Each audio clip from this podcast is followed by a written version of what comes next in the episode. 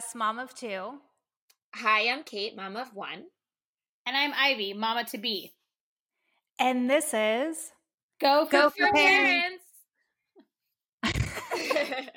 We're here with Kate Adair, one of my dearest, dearest friends, and the vice president of the Costume Designers Guild. Kate, why don't you tell us a little bit about yourself so everyone knows who you are? Uh, well, I'm a costume designer. Um, I uh, was born in England. Uh, my father was in the Royal Air Force, so we lived all over the world, including Colorado Springs when I was five, uh, Cyprus. Um, I was a really bad asthmatic. I'd left, missed two years of school before I was nine years old, which actually, Ivy, I don't know that you know. And wow. as a result, um, actually ended up at an international school in Switzerland uh, on a scholarship because that was about the only place I could breathe. Um, and I always just loved making things. I'm also clinically dyslexic, uh, not chronic, um, but so I, the gift I got out of that um, is a very strong visual memory. Um, so I can match, it's still really annoying to some of my crew, I can match colors. I read slowly, but I retain everything. Um, and I think um, I started making things at a very small age. Um, I was an only child. We were always traveling. I spent a lot of time by myself. And uh, even when I was bedridden, uh, my mother would give me art projects. So I drew, um, I cut up sheets. Um, I made mice out of chamois leather and stuffed them with pillow, you know, feathers out of my pillow. Um, I was generally fairly destructive if there was any fabric, wool, yarn. And my godmother was a children's dress designer. So I remember at a young age going up to London and going to amazing old fashioned button shops and trim shops. And she used to do a lot of children's dresses out of Liberty cottons um, and French lace. It was pretty amazing and velvet ribbons. So I grew up around all of that. Um, I think one of your questions was when did I know I wanted to be a costume designer? I think the bigger question would be when did I not know I wanted to be a costume designer? Um, so I was always making things, it was always three dimensional rather than two dimensional. I did two years of um, foundation in art doing drawing and sculpture and pottery and stained glass and anything they threw at me in life drawing, which I hated. And although my godmother wanted me to go into taking over her business, uh, designing children's dresses, the world was changing. I mean, she did, she dressed the royals and she had a very exclusive but small clientele, but really beautiful, beautiful work. But I found it very constricting and my mother was quite theatrical. Uh, she had been golden medalist of her year at Guildhall in, um, in England. So she had taken me to the theatre at a young age. And I remember going up to London and seeing Peter Pan and going into one of those beautiful old jewel boxes of a Victorian theatre and going up for the matinee in my fancy uh, Auntie Helly uh, designed dress and going to tea at one of the fancy tea rooms and then going to see Peter Pan. And I remember just being blown away. I mean, I went into this little jewel box and it was pouring with rain outside, and you came in and it was warm and it was cozy and it was red and it was velvet and it was gold, and the curtains opened and people were flying. I mean, it was just effing genius. um, so, and, and going into those different worlds and creating those different worlds and learning about those different worlds and those worlds always being different um, was a no brainer for me. So, when I had to choose a specialization, it was give me costume design. So, I did a terminal degree in set lighting and costume design, specializing in costume design, mostly because I had been making things and sewing since I was about five years old. And so while I did do set construction and I could, I can draft and I understand a, a light plot. Um, and there was a lot of prejudice. I think that probably, st- well, there still is um, about women being set designers. And so when I finished training, my parents emigrated to the States, and I discovered that there was even more res, um, resistance to women in set and lighting design in theatre than there was in costumes. I also knew that I could, if I had to, go into a workroom and tell somebody how to draft the pattern. So hence um, a lifetime of costume design. That's amazing. So after that, when did you meet David, your husband? okay, so I started on the East Coast um, and I lived in Washington, D.C., and I designed. Um, I was in in the uh, East Coast Design Guild and the Broadway Guild. Um, I did regional theater. I did the um, a lot of children's programs at the Kennedy Center. Um, I designed a Shakespearean company for ten years that toured all over the country. Uh, I did the Washington ballet. I did a number of the regional theaters. I did the Delaware Theater Company. And then uh, film and television would come into Washington to do the beauty sites and the monuments. And my name sort of got dropped around that I could help because I understood clothes and costumes and local resources. So I sort of would get plopped into, I was also teaching part time as well and designing wedding dresses on the side and anything else to pay the bills. Um, and I slowly drifted into film and television um, in bits and pieces, did a few independents. Um, I was part of the first film crew that went into the Capitol because they were doing a documentary on the Ways and Means Committee. Don't get me started, but it's pretty cool to wander around the Washington Capitol at two in the morning with like three actors dressed in period clothes from, you know, the uh, 18th and 19th century is pretty damn amazing. So I, I had some weird and cool experiences along the way from doing that. And then I assisted another costume designer who came into town. My name got passed to her. And I worked as her PA because I wasn't in the West Coast Guild. And I assisted her on a movie. And then a few years later, she got a movie in France and remembered that I was bilingual. So she asked me to assist her on that. We ended up filming, filming in Rome, bear with me. And when we finished, she said, You should try living in LA.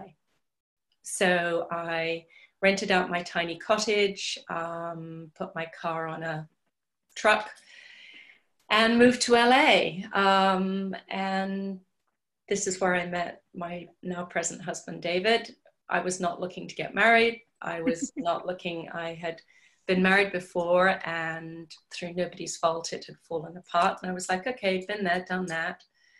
I'll try la i'll try film i'll try i can always go back to washington and go back to theater and teaching and designing 27 projects a year because um, i was pretty well dug in. Um, anyway i got here um, and i've been here ever since Okay, so you met David. You're living in Los Angeles. Are you working then in the film industry or television? Yes, I'm. I I got here. I knew two people. Uh, the friend who had t- talked me into moving here, that I'd assisted twice, uh, got offered um, a, um, a half hour, fi- but shot on film for television. So she set the look and wanted to go on to do a feature, which she did do. And she very kindly handed the project over to me. So I assisted her in setting the look. And then I ran with that. That finished, that got cancelled. Um, I was sitting in a small apartment chewing my nails, going, oh shit. Um, and it just happened to be a production designer who lived in the same tiny complex of apartments and they fired the costume designer on the show that she was working on uh, five days before filming. And they pulled her into the office and said, Do you know any costume designers that aren't working? And she said, Well, the costume designer I would recommend is working, but there's this English girl living in the apartment building, and she seems to know what she's doing and she has a really solid theater background and she's assisted on this and this and she just moved to town. And i think the show she was doing just shut down. And literally the next morning i had to walk in. She gave me the background of what they wanted the show to look like.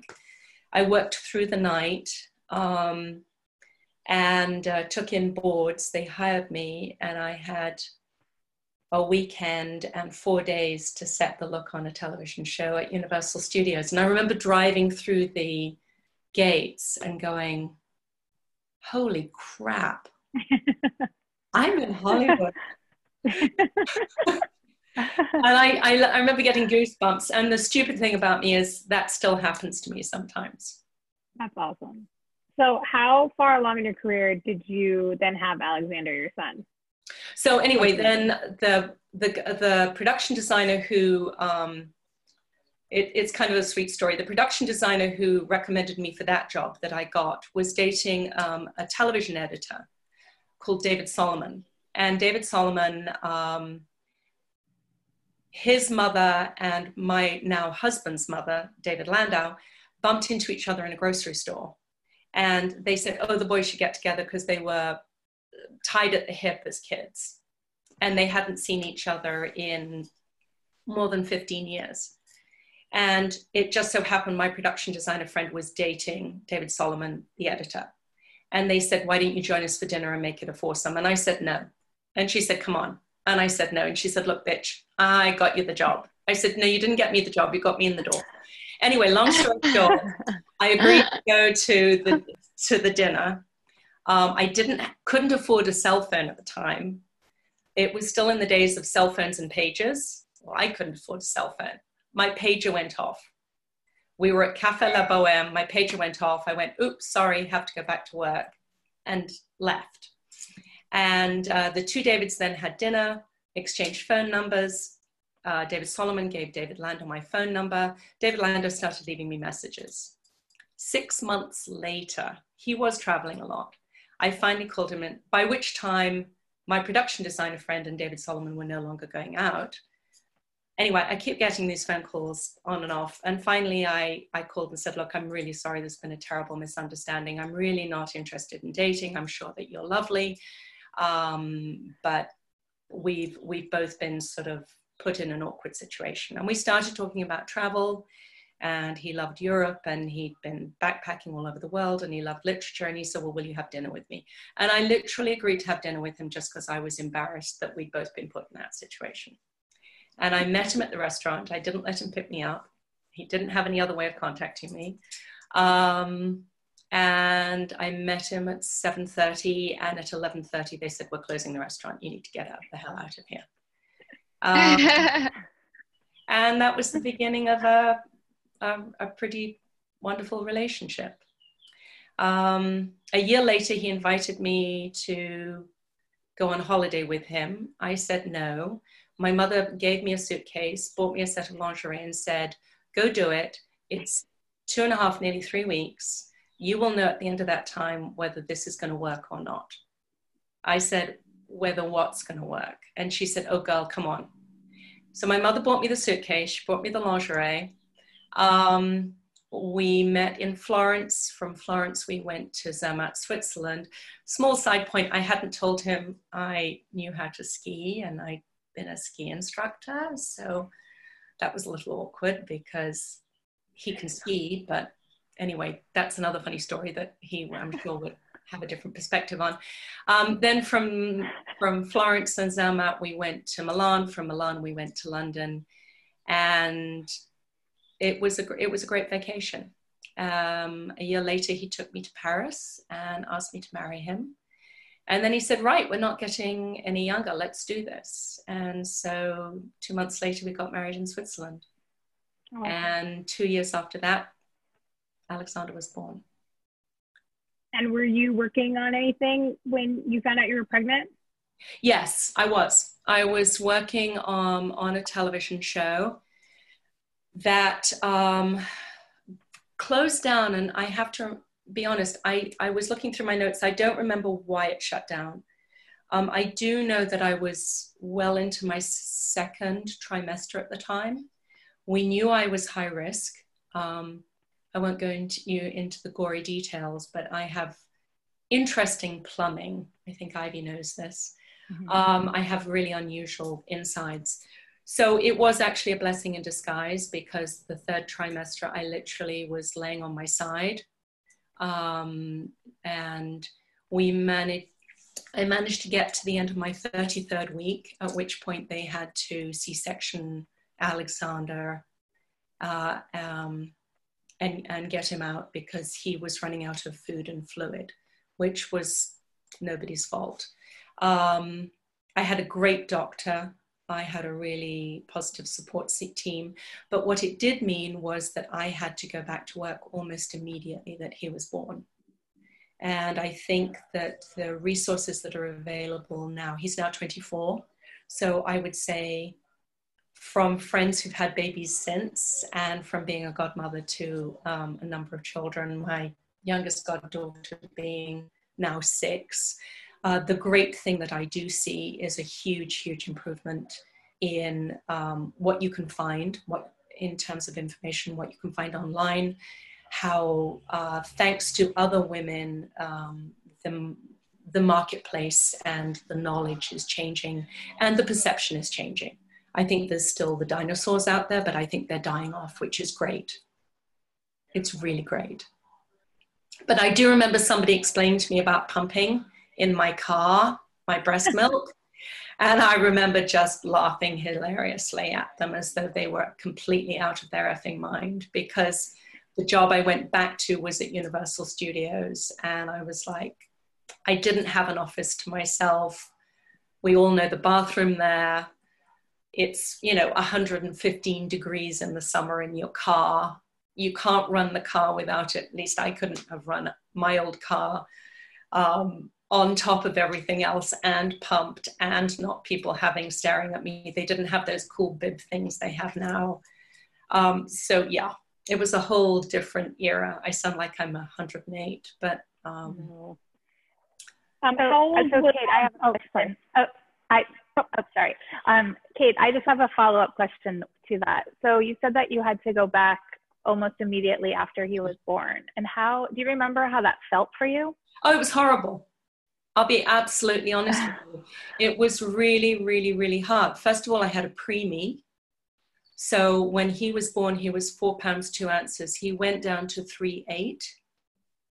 Um, and um, so we had to feed him. Yeah, we had, and he was strong, but we had to feed him every three hours it would take him an hour and a half to eat.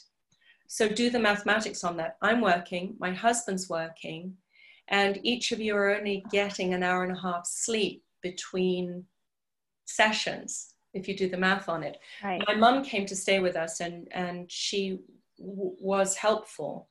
Um, I was lucky, my doctor who delivered him and helped me get him safely into this world um, she's a working doctor, brilliant, also taught at USC at the time and had five kids.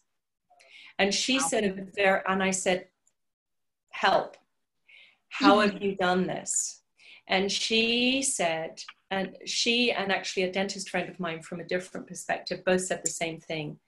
Um, they said, it's not always how much time you spend with somebody, it's making sure that the time you do spend, you are truly present. So don't be on the phone when you're having a meal. Don't, um, nowadays, don't be on the computer, don't be on your tablet. When you have that time with them, have that time with them and have them be totally aware that they're the focus or that the family's the focus or that the family and the friends and the extended community are the focus no television, no, no anything else. The other thing she taught me was to take off my t shirt and put that in the crib safely because it smelt of me. So even if, and the same with, and David did the same, so that even if you weren't there, especially when they were very tiny, they had the sense that you were there because their sense of smell is so strong. Um, and at the time, I was like, yeah, okay. Two backups to that, which I think are really important, and I've tried to pass on to friends who've had kids who are working parents. My dentist had been married twice. With her first daughter, she ended up a single parent and she worked her way through dental school.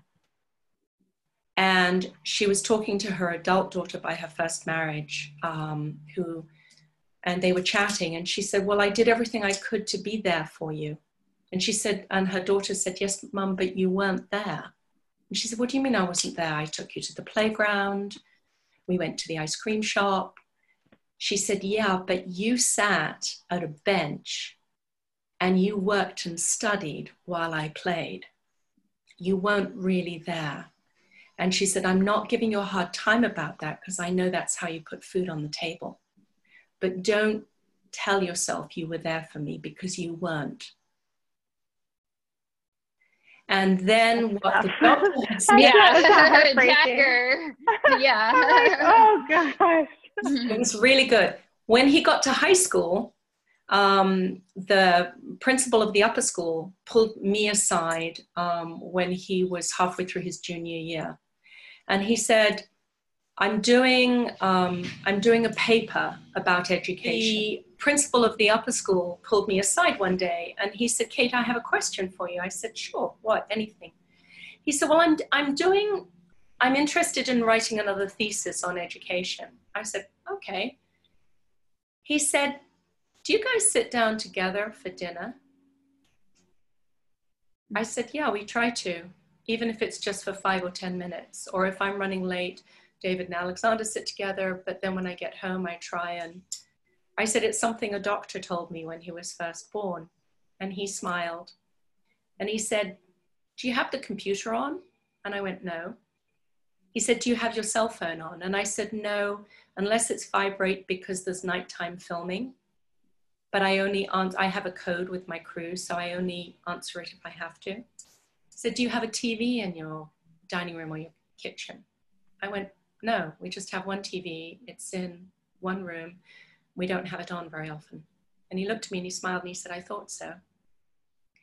I said, Why are you asking me these questions?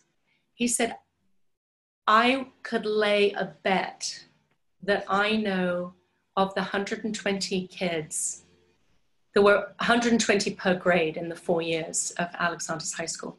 So I could lay you bets that I would have a 90 to 98% success rate of telling you which kids in the upper school of this high school have that same story that you have. It's hard, I won't lie. It's hard, but it is It is doable. hard.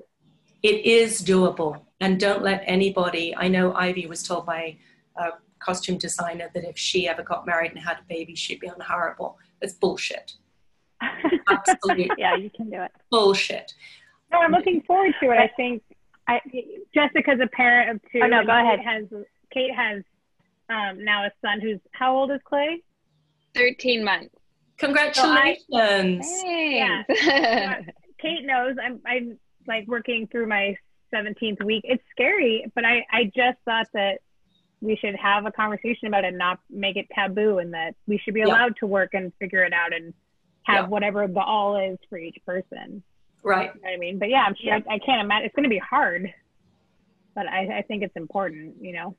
You know, I, and and you make you make decisions that work for you. Right. Um, I did a lot um, when he was very little and before he was born. I did quite a lot of film. Uh, when he was about three or four years old, I transitioned into more television. My career is probably different, but I wouldn't trade that because I have, I'm blessed with a really solid marriage and I think a kid that isn't too messed up. I know other designers who've made a different choice. They've done homeschooling, they've taken their kids all over the world, and there's nothing wrong with that. It's a different experience. Because I had grown up moving every three years with my parents, for me, I wanted Alexander to have a state, what I felt was a stable childhood of his his rhythm and his continuity not being messed up because of my career. That's a choice I made. You could talk to another designer who has children who said, Oh my God, they had the most amazing time. I had them privately tutored or we homeschooled and we lived all over the world. And they would probably think that was amazing as well. So it's, it's a personal choice.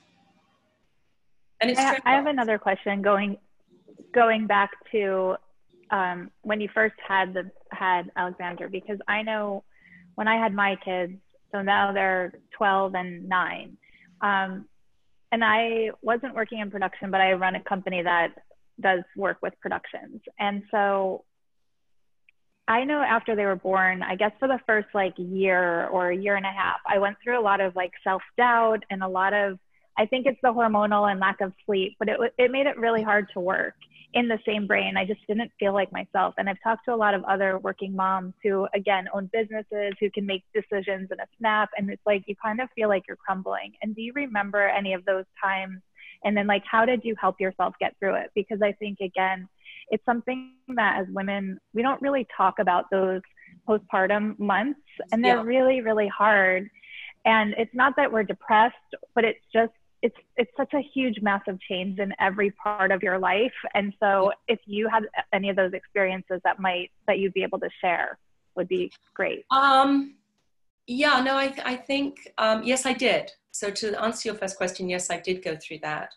And, um, and it's hard because you're right. It is a little taboo. You, you don't want people to think that you're crazy. You don't want them to put you on antidepressants um, because you don't need antidepressants. You just need Right. people to talk to and hold the hand of. And um, I tend to.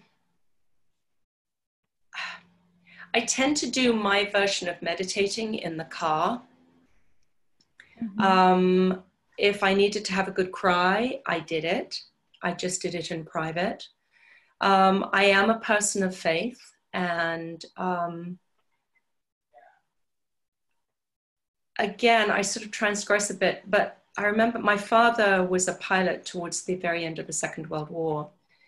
And he told me about a study that was done in Europe um, shortly after the war on how people survived, whether they were um, prisoners of war, whether they were Holocaust survivors, um, whether they had been in the military, whether they had been isolated as children and sent away from home. And they did a broad spectrum.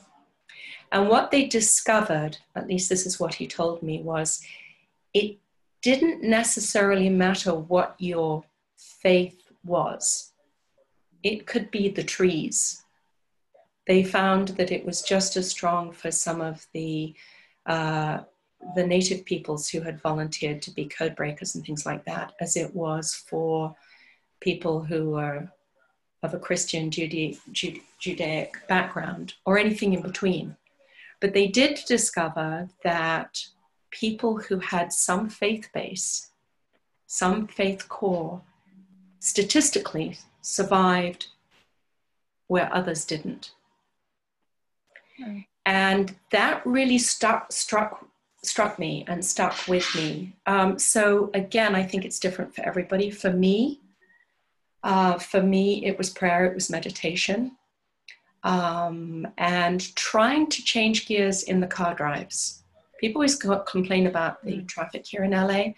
I think actually the traffic here in LA can be a gift. I selected certain music that worked for me, and I would just try and sort of mentally change gears. Um, and also sort of compartmentalize things the same way we break down scripts, the same way we do research.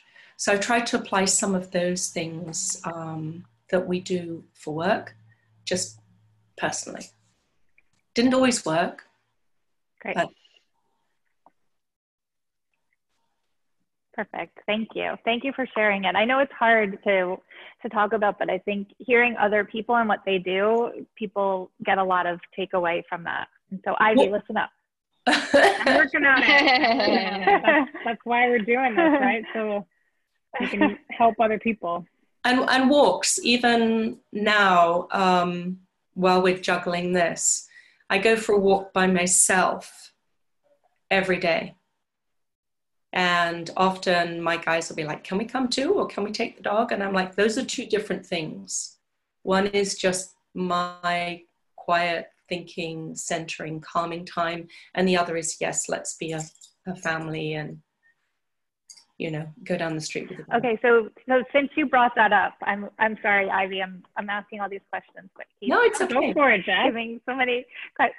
so um, since you brought that up how do you without feeling guilty because i'm sure kate the other kate can attest to this and ivy as well um, like how do you take that time for yourself and give yourself that permission to say you know what? I need this time for my walk for myself and then we're going to have our other time together especially when you probably have such a busy chaotic day. So how do you how do you number one give yourself the permission and number two just to kind of plan out and schedule that time for everyone. Because i know for me my time sometimes i i fit it in and squeeze it in. And i know at different ages it might be easier but I, i'm always trying to figure that out. How can i give myself that permission? Like these dishes don't need to happen but i really need to go out and meditate or take that walk. So how, how do you do that? Um, sometimes i don't manage it. So don't feel like okay. you know, don't feel you. like a failure. Sometimes i don't uh, sometimes i would stop the car halfway home because i knew once i got home it was never going to happen and then I would get frantic phone calls going, What happened? Are you in an accident? I'd be like, uh, No, I was still needed on the set. um, once in a while, I would shut the door of my office and just let my team know that I'd officially gone home. That's difficult. I, will be honest with you. Mm-hmm. Um, the car is a great gift. Mm-hmm. And um, when you're filming on location and your location and your office are in two different places, that can be a little bit of a gift. Um, each job, as we know, is, is different. Um, when I was filming in Texas with a three hour time change, my son was in college. He still calls me regularly. Um, my husband's in, in LA, LA. I'm two hours ahead of them. Um, but a lot of our locations were an hour, an hour and a half away from the office. So I would often, because of the nature of my crew, finish the day on location. And because we were filming in the summer, you know, the sunlight was there and they could get magic hour until something annoying like nine o'clock at night. So then I would have this little tiny window after I'd finished making sure they were okay at nine at night and it was an hour and a half back to where I was staying, I could budget in half an hour for myself.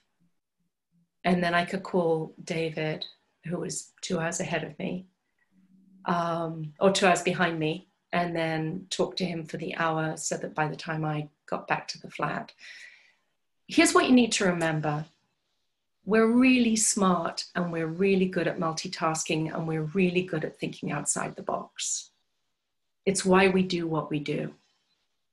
Because every single day they throw some ridiculous, stupid, unnecessary bullshit curveball at us. Every single day. And every single day we're brilliant at solving those problems. So all you have to do, I think, or it's actually not that difficult, is you just make sure that in amongst solving those problems, you add, even if it's just 10 minutes. There's times when I've said, I need to go to the bathroom. I'm sure we've all done that. And you just sit in the loo in the, in the stall and you take a deep breath and you know you sing your favorite song or you recite your favorite poem or you go through some mantra in your head or whatever it is you know um, you pull up your favorite piece of music and put your earpod in. Uh, it's doable. I think the biggest thing to Jessica's point um, is that not feeling guilty about it.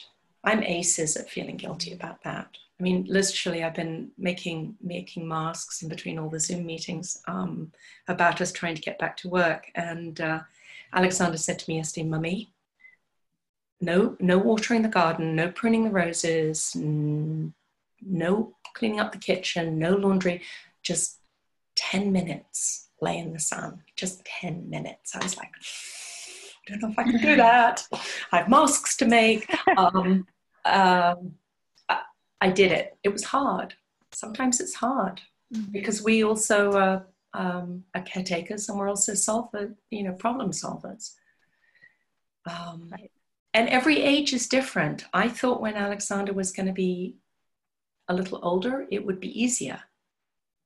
It's not. They need you more. No, it's and it's more I I find it's more mentally challenging. so the problems are a little bigger or have more consequence and so I don't know. Every stage is different, and it's and it's I don't. It's not more. It's just different. Yeah. Kate and I were talking about this the other day. How it's like every six months there's a change. So maybe Yeah. the changes when they get older are a little bit farther stretched, but then they're more. You you have to think about it more. Yeah, and You, you figure something. You figure about. something out, and you're like, okay, good. I've solved solved that one. That one's figured out. Right. And then another one comes, and you're like, oh shit, that doesn't work Yeah. anymore. Exactly. Yeah. Exactly. um, Kate, I have a question for you. Um, as your son was getting older, how did you work childcare when you were working?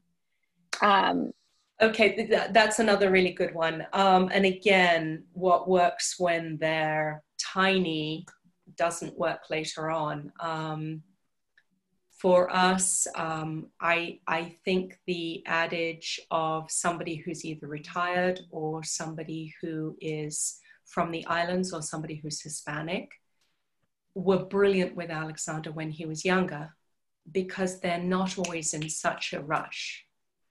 And I was very clear you don't need to clean the house, you don't need to do, take him for walks, sing to him, play with him, let him explore the garden, let him pull the flowers up. You know, we, we never, I don't know why we didn't, because it wasn't like we could afford it, but we never asked somebody who also cleaned and did laundry to look after Alexander and I was we were very lucky to find um, somebody from Belize who was bilingual. Uh, she was in, um, she was fluent in English and Spanish, but English actually was her first language. And she was lovely. She was she actually wasn't older, but she was, and they'd go for walks, and you know she would sit, and we and there was very little television so there was reading in english and in and playing and drawing and making cookies and and then um, once he got to preschool we found a school that did have an after school program and that had enough kids in it. Um, and then we um, david had some flexibility so that was good. I would sometimes have gaps between work and that was good the big challenge with that is phasing from one to the other so they don't suddenly, when they're younger, they don't suddenly feel like you've dumped them. That's quite an interesting transition. So even when I wasn't working, even though it was a financial stretch, making sure that the continuity was still a little bit there for him so that he didn't suddenly feel like mummy didn't love him anymore.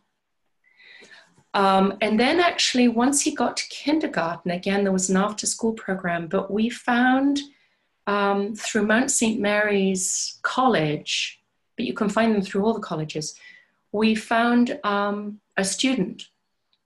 Um, and she was actually training to be a nurse. The family lived in Santa Monica. Um, she was American of Scandinavian heritage. And she was looking for a part time job, but she didn't want to be a waitress. And so that worked really well because she would um, pick him up from school. And um, she'd pick him up from school and if he had a little bit of homework or coloring she could do her homework and they would they would play together. And um, so she looked after him until he got a little older.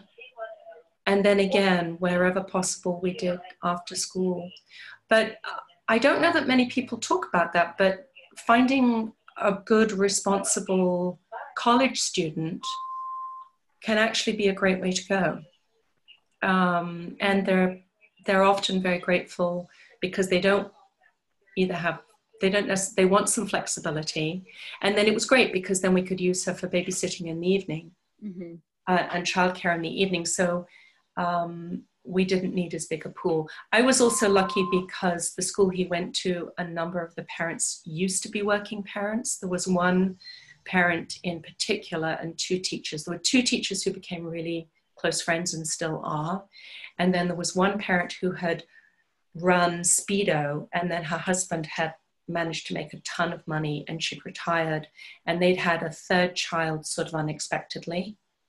And Jamie's still a really good friend, but she understood it because when her older girls had been younger, she had been in a situation where she'd had to go and do some Speedo presentation in New York and then got stuck because of a snowstorm and had been just panic stricken because her husband then had been out of town on a job. So she was genius. As soon as she found me and figured me out, she's like, I live a mile away from you. I've been in your shoes. I understand your job. Here's my phone number. Put me on the approved list and don't have a meltdown. Know that I will I will be there if you need me to be. And God bless her, she was. Um, so I was fortunate. It was a smaller school. It was attached to our parish. Um, and so between those three women, his first grade teacher um, taught him to make quesadillas. I mean, cool. so, um, but those people do exist. So don't be shy about reaching out to them. Um, and then there's the family who want to help you, and then you find out they have guns in their house, and you're like, thank you so much. Or they always have CNN on, and the World Trade Center is you know tumbling down and right. you're like yeah maybe maybe they can come for a play date at our house. Yeah. Yeah,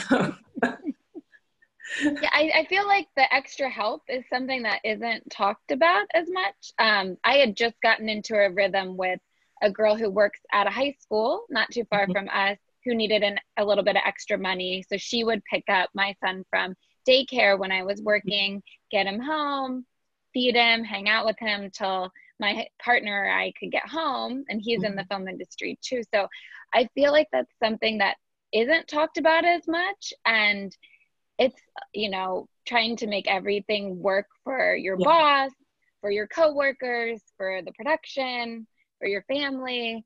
It's it's really hard. So it, it takes hard. a village. it does. It does. It really does. I mean, the great news with that is that you will all end up by the time they're grown with uh, young people who are um, much more socially adept at communicating and are much, much more flexible um, and uh, much more conversational, I think, is my experience with the, the kids that I know of Alexander's age who, who as long as there's stability. Um, the other great one I learned um, especially with the younger ones, with little ones. Um, from another of my girlfriends whose son went to the experimental school at UCLA that goes through the seventh grade seeds, was giving them a decision one, a decision two, and a decision three. And you can start doing this when they're two and a half, three years old. Um, a decision one is, darling, you. This is a decision one. It has to be made by an adult because your safety is concerned. A decision two is a democracy. And you can, these are really fun because you can set them up deliberately so that they feel like they have more control than they really do. And that is the whole, you know, they and their friends and the adults around all get to have a vote on whether you go to the beach or the playground. And everybody gets a vote. And whoever, you know, the, the largest group of vote wins. And then there's a decision three, and that means they get to make the decision, or they and their friend or their group get to make the decision all by themselves. So, guys, it's a decision three. it's a decision three. We've thought about it really hard. Are we going to go for ice cream or are we going to go for frozen yogurt? Are we going to go out for tacos or are we going to go out for dumplings? So you make it completely safe for them, but they learn that it's not always no. Because the biggest challenge I think any of us have, especially in this day and age, is constantly no. Can I have the iPad? No, you can't. Can we turn the TV on? No, you can't. Can I walk to the village with my friends now that I'm 12 years old? No, you can't. Can I take the bus by myself? Not until you're 16 you know it's it's it's these endless because they can't it's not safe um well i yeah i i don't I try, or I think the way I learned to parent, and it's hard because it's reversing how we are as adults because children's brains, I study a lot about brains, um, are so different. So instead of saying no, you tell them what they can do. Yeah. So it's like, stop jumping on the couch, you say, sit down. And, and it, it's from a processing point of view because they actually don't process the no. So it's not that they're trying to be like defying you, but when you I've done so many exercises in classes where um, someone's giving you instructions and keeps saying no inside of them. And it's like, even as an adult, we can't always react to those no's. Yeah. So if you can can try, it's so hard, and I fail at it all the time. But I always try instead of stop hitting your brother, it's like keep your hands to yourself. And so Yeah. the more that you can put, and it works for everything. It's not you know turn off the TV. It's Yeah. read a book, and it and it it says, but it takes so much training Yeah. but it is effective because it's much easier for kids, especially when they're younger, to follow those directions. yes, it's true. So yeah, It's absolutely true. But I agree with what you're saying about the choices. That's another huge thing, and because also they need to learn the ability of how to make a decision Mhm. and how to kind of all of those things. The more that I I believe, the more you can empower them to Yeah. be confident and be making those decisions. It's helping their executive functioning. Yeah, I agree. Ivy, do you have more questions? Well, I just, I mean, just, Kate, you've touched on so many things, but is there anything that you would like to give advice wise to first time parents navigating through their careers after we get back from this hiatus quarantine pandemic situation for those of us who are either Um, about to have birth, have had birth, or are still pregnant by the time it's all over? um, I think I think trust yourself. Trust yourself. Trust your abilities. Uh, remind yourself that you're really talented, creative people that are also extraordinary problem solvers. That every single day that we go to work in our industry is different. And so navigating being a parent and some of those surprises and challenges being different as they move through um, growing up are different, and that each child is different, and how you talk to them and how you communicate to them.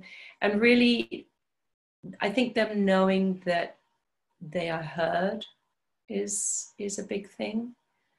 Um, I didn't take him to work very much. That's the only other thing I will say. I know uh, some designers and supervisors do, and I know there are times when one needs to. Um, and I tried to be a little more separate about it. Not completely. It wasn't like I hid him or. Um, I, I do know you said was one of the questions that did I tell people when I was interviewing for a job that I was a mother and I had a child? No, I didn't. It's none of their damn business. Uh, it's not, and it shouldn't be. Um, I didn't bring him to work very often. In fact, if anything, I would have my crews going, when are we going to see Alexander? When are we going to see Alexander? And I'd be like, ah, he's, you know, he's got his own life. I, I didn't want him to be, um, I heard stories about, you know, one family where the child would finish school and end up sleeping in, in the um, locker box underneath the clothes in the trailer. On one occasion, true story, on one occasion they were on location in, I think, Boston, and they got halfway through, halfway home, and went, "Where's, where's, uh, where, where, Oh my there's the god. two girls?" And they had literally left her asleep and locked her in the trailer. Oh my god. Oh my gosh. I, I, I heard that story when Alexander was still a baby, and maybe I just had a reaction of, oh, you know, it's like leaving Sure. the baby on the top of the car. Um, but it wasn't that he didn't absorb things. When I was doing Desperate, I worked every single weekend, and he would often come with me when I did studio services at Bloomie's, and we put a little studio service tag on him, and the deal was he always got to have lunch with me. And I did teach him numbers. Um, I did teach him numbers that way. Um, and some of the colors and the codes, I'd be like, Mummy needs three more just this with the number three. Perfect. He, um, I have to best to that one, but he thought that was sort of entertaining. Mummy, I found one in the besom. Well, this is pretty. He knew a lot about bras because of that. And when he graduated from eighth grade, um, by then he knew what double stick tape was. Um, and uh, the girls all, for graduation from his, his middle school, all the girls wore little white dresses and it was very pretty. It was out on a, on a grass lawn. And um, they came in in alphabetical order and he was L for Landau, which is my, my partner's last name. And um, my parents were still alive. My mother was in a wheelchair. And the next thing I see is my son in his lovely brand new suit crawling along the grass going, psst, psst, psst, psst. What, what? He's like, come here, come here, come here. So I come back. One of his good friends, whose last name was West, um, the whole of the dress had fallen down below the bra. And he's like, double stick tape. so funny. So there I was crawling, taking this poor girl in, into her dress. He's like, see, mommy, I told you we would need you. Okay. But, um, so um, just trust yourself. I have one more question.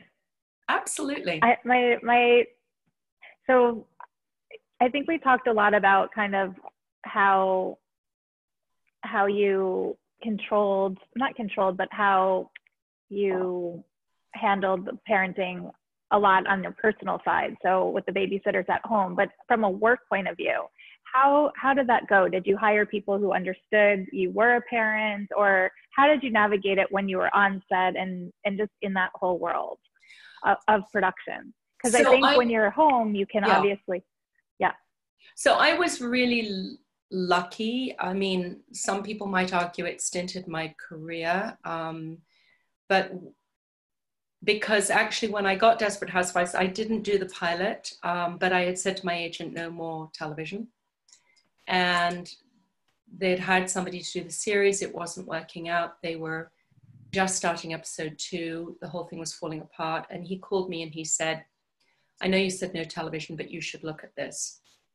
Um, and I nearly didn't watch the pilot. They sent me a copy of the pilot. My husband made me watch the pilot. We sat there with a glass of wine, and he looked at me and he said, "You know what? Your agent's right. If you're gonna go back into television, you should go in and at least interview on this." So, anyway, long story short, that gave me the gift of eight solid years on one show with mm-hmm. almost exclusively one team.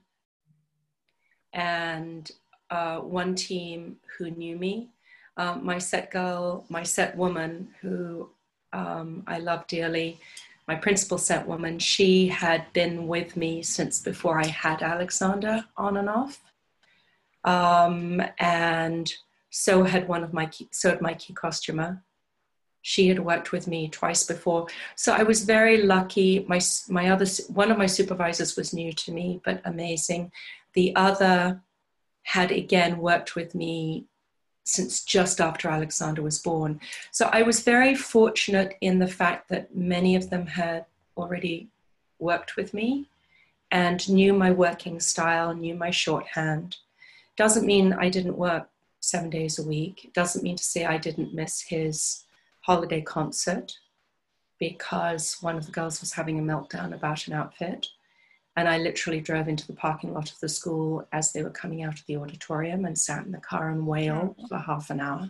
I have plenty of those stories. Um, right. But it did give me the stability, and um, it doesn't mean I didn't come home at 8.30 and 9 o'clock at night. Doesn't mean to say I mm-hmm. left before he was awake in the morning. Doesn't mean to say that he was asleep when I got home at night. I would lie to you if I told you it was any different than that. But again, if he was at a swim meet, I was not on my phone. I was not on my tablet. I was there, I was timing, I was handing him towels, I was volunteering. He knew I was there and I wasn't half there. So um, I'm, it wasn't perfect, but he also grew up understanding that the reality for most of the world is that both partners work. And that if you want to have food on the table and go to a good school and live in a nice neighborhood, uh, Ivy can tell you, I've never bought a lot of expensive clothes. I have a very small clo- closet. We chose to send him to a private school because of the kind of child he was.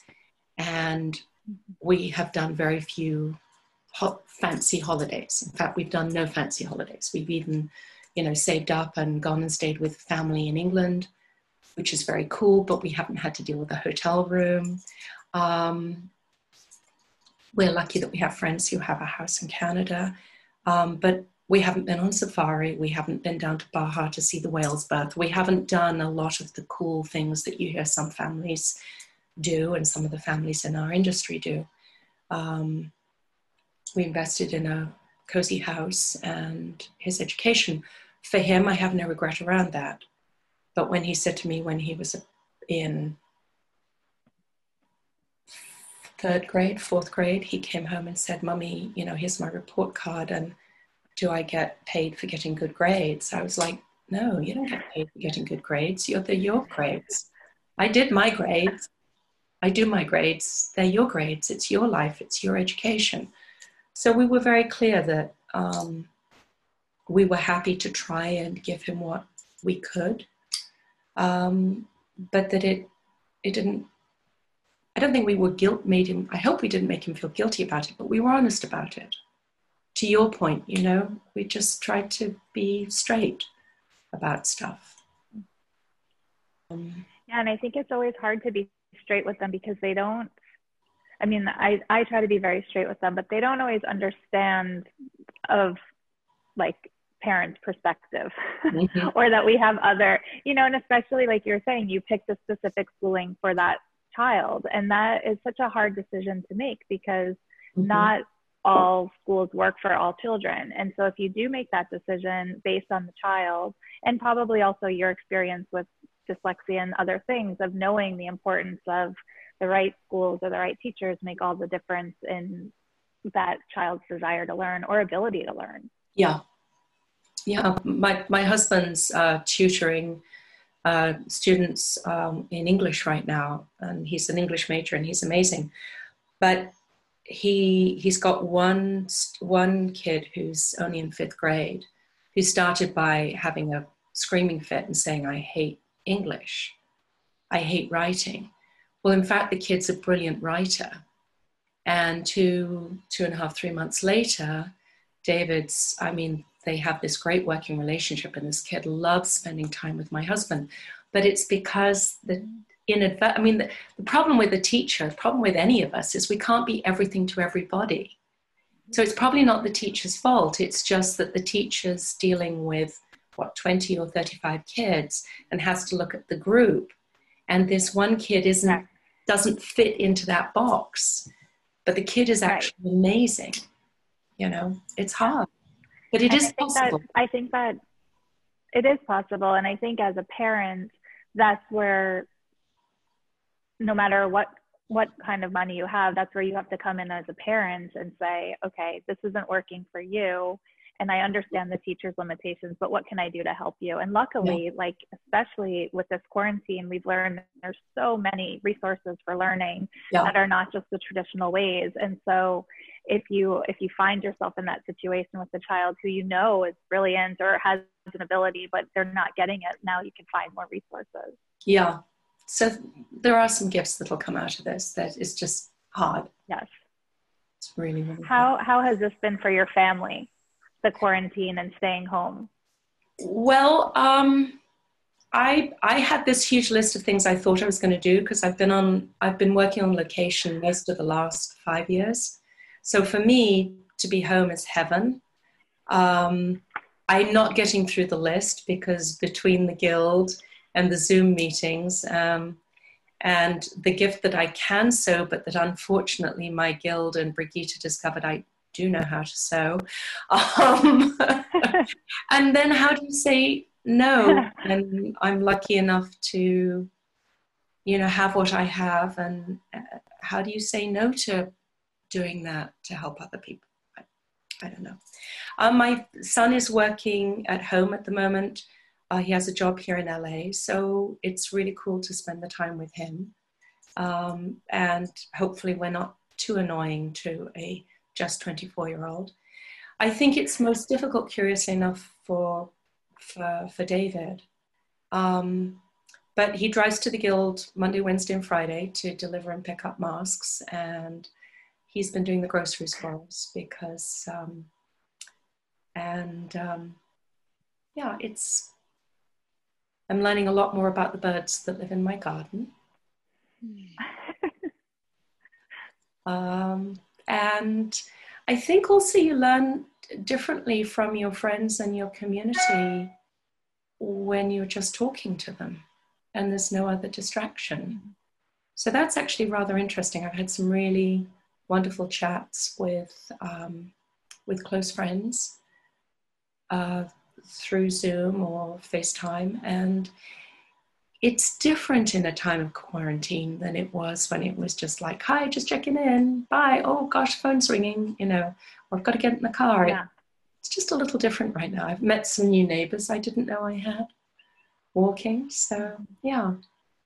How about you guys? Ivy, do you want to go? Oh, I'm napping because I'm, I'm a child. So I, I've never had this much sleep in my life. And, and I actually think this quarantine's been a blessing because I haven't stopped in six years. So I'm I'm thankful. I want to go back to work, but it's been a nice break and and the fact that that Jess and Kate and I could come up with something that is going to help me and the future moms and dads really means a lot to me. So it's it's been a really great time. Uh, sad for a lot of things, but for me it's been good. It's been good for me in a strange, strange way. Yeah, it's been actually pretty nice because you know my boyfriend and I are home. We're both learning more about our son.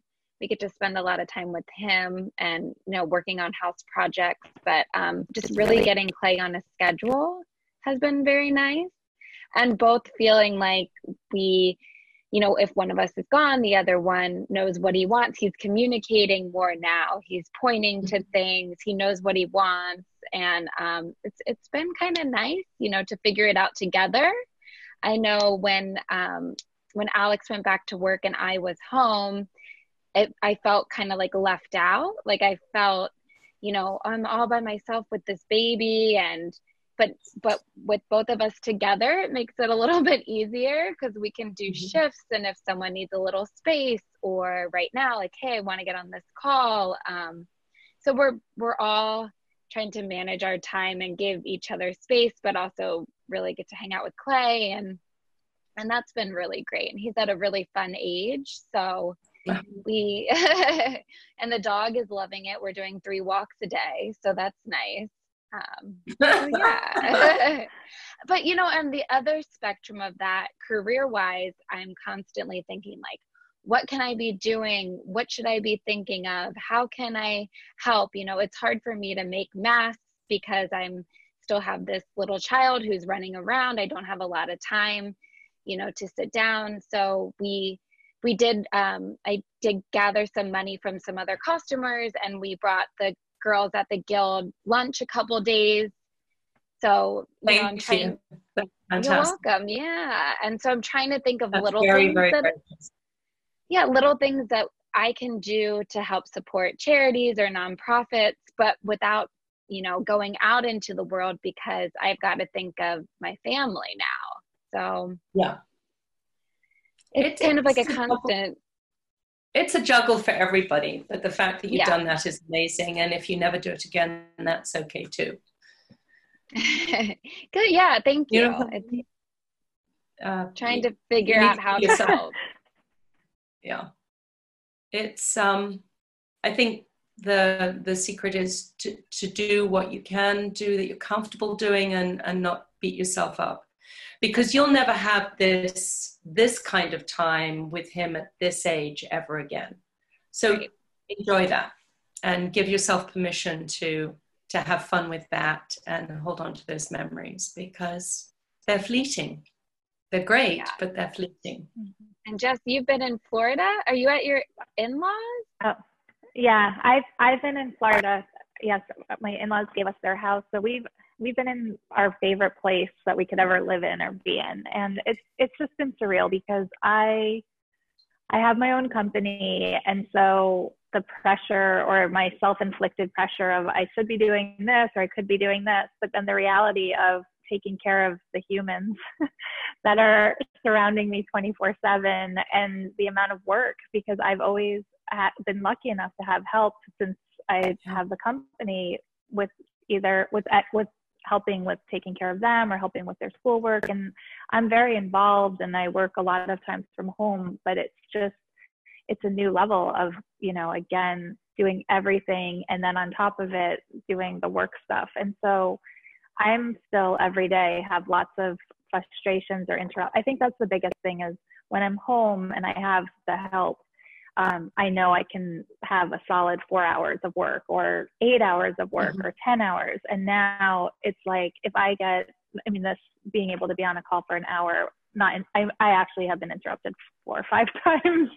But like not having uninterrupted time is challenging for me. And so i'm constantly trying to reconcile that in myself. And like you said kate it's like this is the only probably the only time in my life that i'm going to have this. And both kids are going through transitions where it's their last years of their school. And so we have a lot of big life stuff going on. And so for me trying to ease into that and and and be okay with the work stuff not being, you know, perfect or as I want it and just kind of going with it um, is a struggle, especially because when I entered the year, this was that big year of changing a lot of stuff in work and getting it really organized and doing things very differently. And now, like, you have, you just realize how little control of that you have. so, yeah, I don't know if that's made any sense, but that's kind of where I'm at with it. It's very kind of grateful and thankful that we're healthy, that everyone's safe, but then also trying to just personally let go of the frustration and just kind of live in the moment and be present. Yeah, that makes sense. So thank you for that reminder. Thanks, Kate, for being on the call with us. Present. It's true. yes, thank you. My Thanks pleasure. for sharing all of your wisdom with us. I don't know it's wisdom, but it's it's certainly adventure. It's um no, I think you actually shared a lot of wisdom, especially in the beginning. You gave so many tactical tips, which I, I can't wait to watch again and, and remember all of them. So thank you. Well, Ivy knows how to find me. Yes. Good luck with the IA. Yeah, I can't I can't wait well, to hear about it. Whoop de doo. I think you guys are a lot more fun. I think way more fun. I should have emailed and said, I'm so sorry. I'm going to be, I'm on another Zoom call already. Much more interesting and much more fun. Tr- trust yourselves. You're, you're very bright, intelligent, smart, creative women. And nobody, even if you're tired, even if they've kept you up with flu or cranky tummies, um, nobody can take that away from you and don't let anybody take that away from you. Don't let them doubt don't let them drive a wedge of doubt or oh you're just being stupid or you're being a stupid woman or what do you know? You know a lot. You know a lot. You wouldn't be who you are and you wouldn't be doing what you're doing if you weren't. So uh, tell them to fuck off basically Will Just do. do. it with an English accent, you'll be fine. It's much posher when it comes with an English accent for sure. Yeah, we're gonna have to practice that. yes, exactly. so anyway, all right. All right. Well, thanks, right. Kate. Have a great Thank you so much. Thank Take you. Care.